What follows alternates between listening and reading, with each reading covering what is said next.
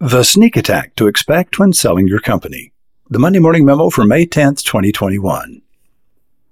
At the bottom of last week's Monday Morning Memo, I asked, Does it surprise you that the multi billion dollar investment funds that used to buy manufacturing companies and mortgages are now bidding to buy successful home service companies at record setting prices?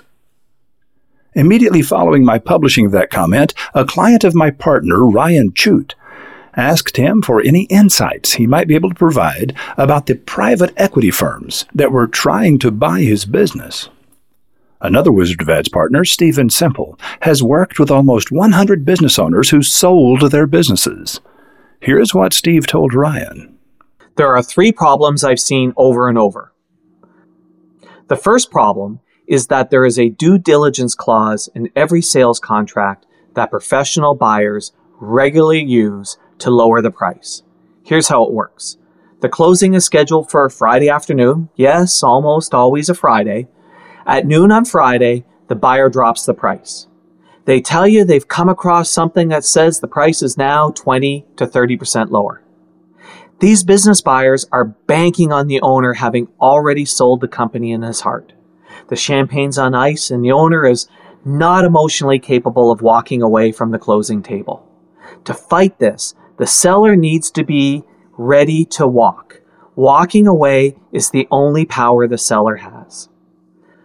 The second problem I've seen is this selling a business is a slow process, and the closer it gets to the closing of the sale, the more the business owner mentally and emotionally disconnects from the business.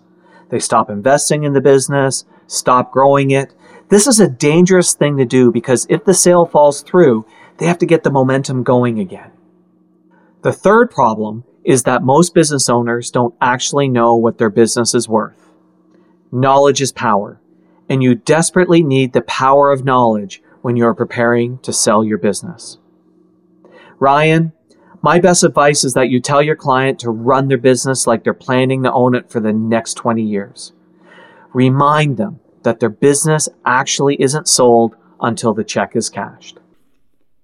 Ted Rogers owned a cable TV company. When a buyer came along, Ted negotiated the price to be based on the number of subscribers he transferred to the buyer on closing day. Ted was now prepared to spend more per subscriber to acquire new subscribers than he had ever spent before. He ran promotions and offered bonuses to drive up his subscriber count. The buyer was now motivated to close the sale quickly because the price was going up every hour. The technique that Ted Rogers employed can be used by any seller of any business. All you have to do is base the sales price on a metric that is within your control, not the buyer's control. It can be top line sales in a rolling 12 month window or gross profits in a rolling 12 month window. Or you can negotiate the closing price to be adjusted up or down by the same percentage the company has grown or declined during the due diligence window. Pick a metric that you control and then start growing your business as you've never grown it before. By remaining fully engaged in your business, you have now stripped the buyer of his power to ambush you at the closing table.